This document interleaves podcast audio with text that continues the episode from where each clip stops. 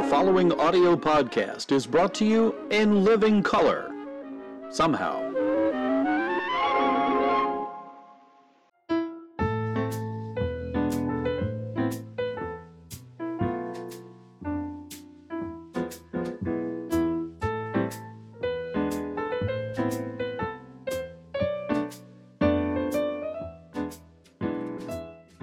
Hello, divers! Coming to you from Studio D. This is the Deep Dive Microcast, a brief look into things I find interesting, and I hope you do too.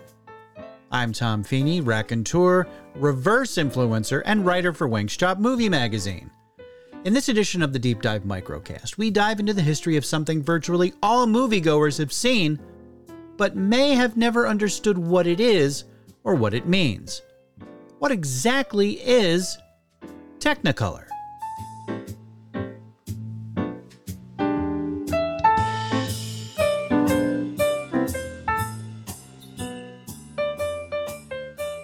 At its most basic, Technicolor is a process by which vibrant and, hopefully, accurate colors are added to motion pictures. That process, like all other film technologies, has evolved over the past century. In 1891, the kinetograph, the first motion picture camera, is developed by Thomas Edison's laboratory.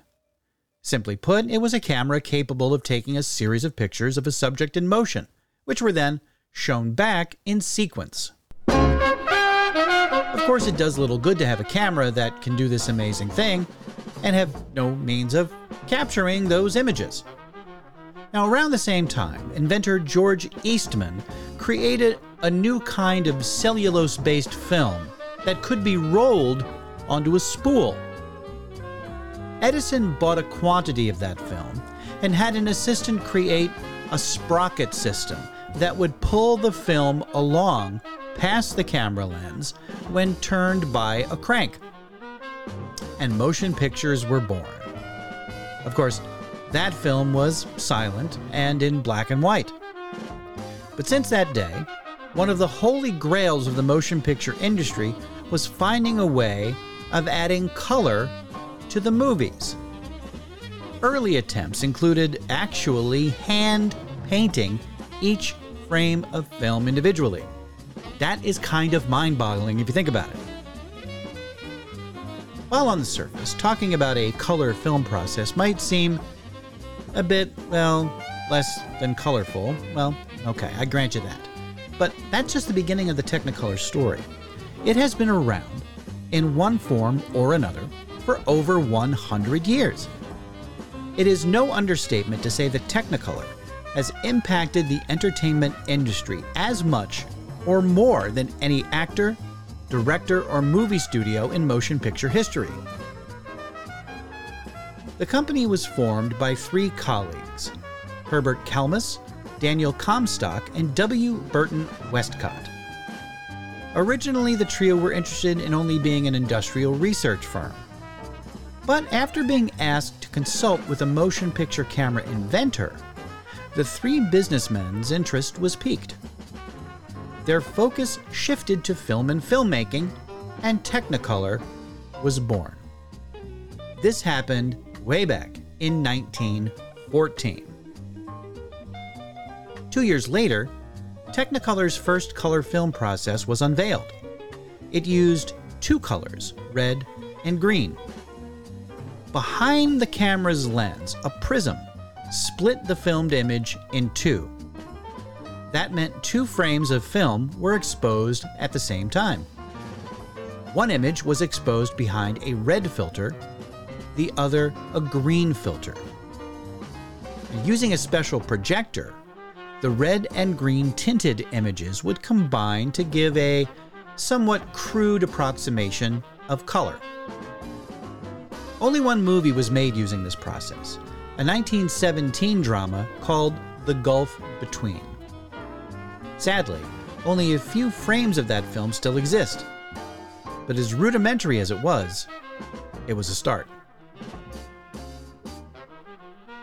Over the next two decades, the Technicolor process would evolve and become more sophisticated. Now, you might think that all the major movie studios would be salivating at the chance to make all of their movies in beautiful color. Well, that wasn't necessarily the case.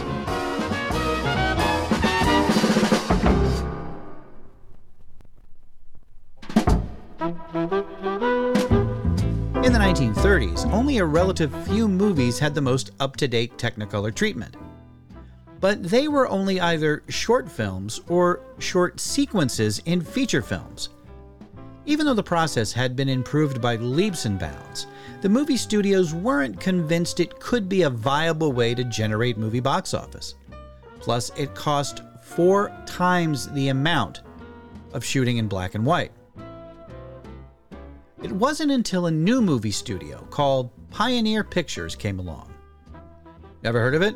Well, that might be because Pioneer was actually formed by people who had invested in Technicolor and wanted to prove that a full length feature could be made and released successfully into theaters.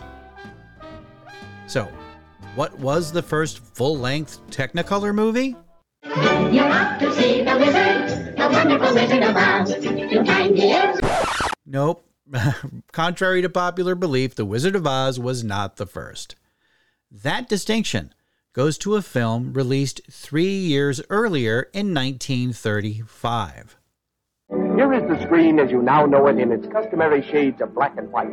Here it is, flooded with the rich reality of natural color. This specially prepared scene of Miriam Hopkins as Becky Sharp shows her transformed from phantom shadows into the breathless beauty of living color by the greatest achievement in motion pictures since the advent of sound. I'll believe only what you tell me, and nothing that you deny. Oh, then believe that I'm your Becky and that I love you. I love you and nothing else matters. Becky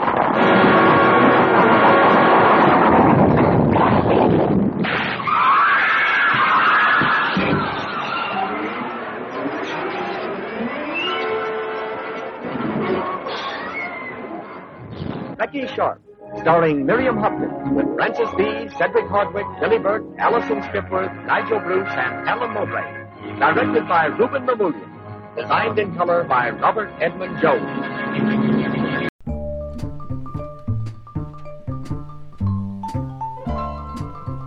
Film Becky Sharp was based on the 1899 play about an upwardly mobile young British lady who was climbing the social ladder and stepping on anyone that got in her way. Well, that never happens anymore, does it? But the successful use of Technicolor in Becky Sharp paved the way for subsequent films like The Wizard of Oz. Now, the process wasn't without its flaws. It used three times the amount of film one strip for red, and the others for green and blue. It also involved color dyeing the film in a special bath. Also, the huge lighting requirements meant an unbearably hot soundstage for actors and crew, and the special cameras needed could only be rented from Technicolor. Now, all of this significantly increased the budgets of movies using the process. By the 1950s, other companies were catching up with Technicolor in the advancement of color motion pictures. There was Technirama, VistaVision, and Panavision, among others. The Technicolor method of making movies was getting close to the end of its golden age. In fact, the last American film to be printed by the Technicolor Company was 1974's The Godfather Part 2. But you can't keep a tried and true filmmaking legend down. The Technicolor process went through even more refinements and made a bit of a comeback in the late 1990s with movies like The Thin Red Line, Toy Story 2, and last but certainly least, the 1998 god awful Godzilla remake. Ultimately, the Technicolor process was retired in 2002. The company was ultimately bought by French company Thomson Multimedia, which is now called Vantiva. Now, does that mean that Technicolor no longer exists? Well, not at all. The company, which is now a subsidiary of Vantiva, is called Technicolor Creative Studios. Now, this newly formed company comprises a visual effects department, post production facilities, an animation studio, and a gaming division. So, even though the classic Technicolor process is no longer in use due to most movies being recorded digitally, directors, producers, and editors are always looking for ways to duplicate the look of Technicolor. Now, there are special lenses, filters, and color correction software out there to try to mimic the high saturation, high contrast look of Technicolor. But so far, most of these have fallen short. As it turns out, some things are better left analog.